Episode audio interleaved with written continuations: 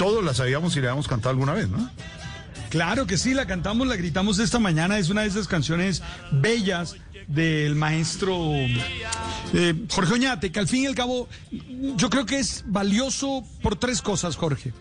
Una, Jorge, él inventó el cantante vallenato. Él inventó el cantante vallenato. Mira, antes de él, los cantantes eran los mismos que tocaban el acordeón. Es decir, tocaban el acordeón y cantaban. Eh, todos, todos los juglares. Mm. Él es el primero que canta como tal y tiene éxito. Por allá en 1968 cuando grabó con los Guatapurí, pero el gran éxito viene con los hermanos López. Entonces lo primero es eso. Fue, fue como el inventor del cantante vallenato. Lo segundo, Jorge, es su voz.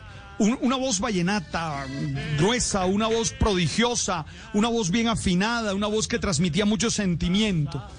Y lo tercero, Jorge, alguien que responde a los valores y a la tradición del territorio que cubre la música vallenata que creo que es lo más importante. De pronto mucha gente se pregunta por qué para nosotros los que nos gusta la música vallenata eh, eh, estamos tan conmocionados con la muerte de Jorge Oñate. Bueno, primero porque nos duele la muerte de cualquier ser humano, nos pega duro, pero además de eso, Jorge, porque de alguna manera representa ese género que construye identidad de región, como bien dijo la UNESCO. Ese género que dice nuestra identidad, que dice nuestras tradiciones, que dice nuestras maneras de celebrar. Cuando pienso en el vallenato y pienso en Jorge pienso en las parrandas, que sin duda es un homenaje a la amistad. La parranda es un homenaje a la amistad. Por eso en la parranda, Jorge, no se baila. Por eso cuando alguien está en la parranda, si baila, es porque no es del Caribe. No voy a decir de dónde puede ser, pero en una parranda nadie, nadie baila. ya, hágale. Échenos al agua.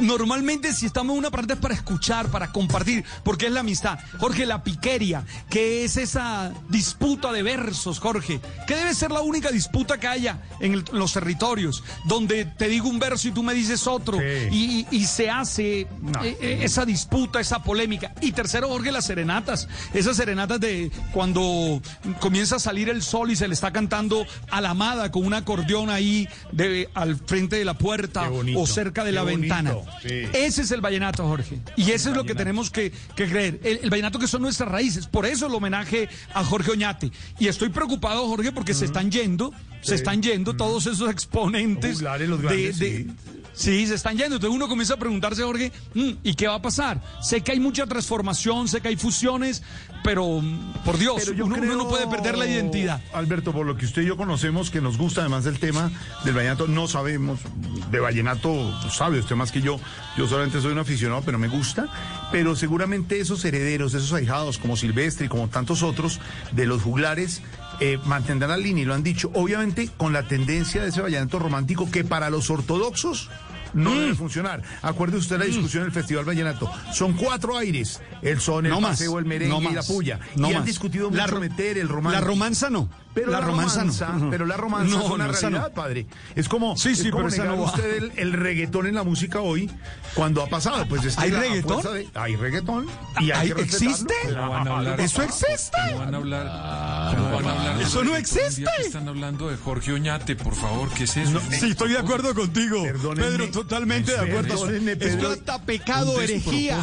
Perdónenme, Pedro y Álvaro. Dios, sacrilegio. Pedro y, y Alberto. Hagan un paréntesis hoy, no mencionen eso no, por favor. Pedro y Alberto, es una realidad. La poesía está de moda. El vallenato romántico es una realidad. Obviamente uno respeta a los ortodoxos del vallenato y la historia y cómo nace y el juglar y de pueblo en pueblo, pero es una realidad. Ellos están, ellos están ahí y yo creo que van a llevar la tradición de los grandes como Jorge Oñate, seguramente. Pero el lío, el lío Jorge Alfredo, ¿sabe qué es? Las mm. ventas, la platica.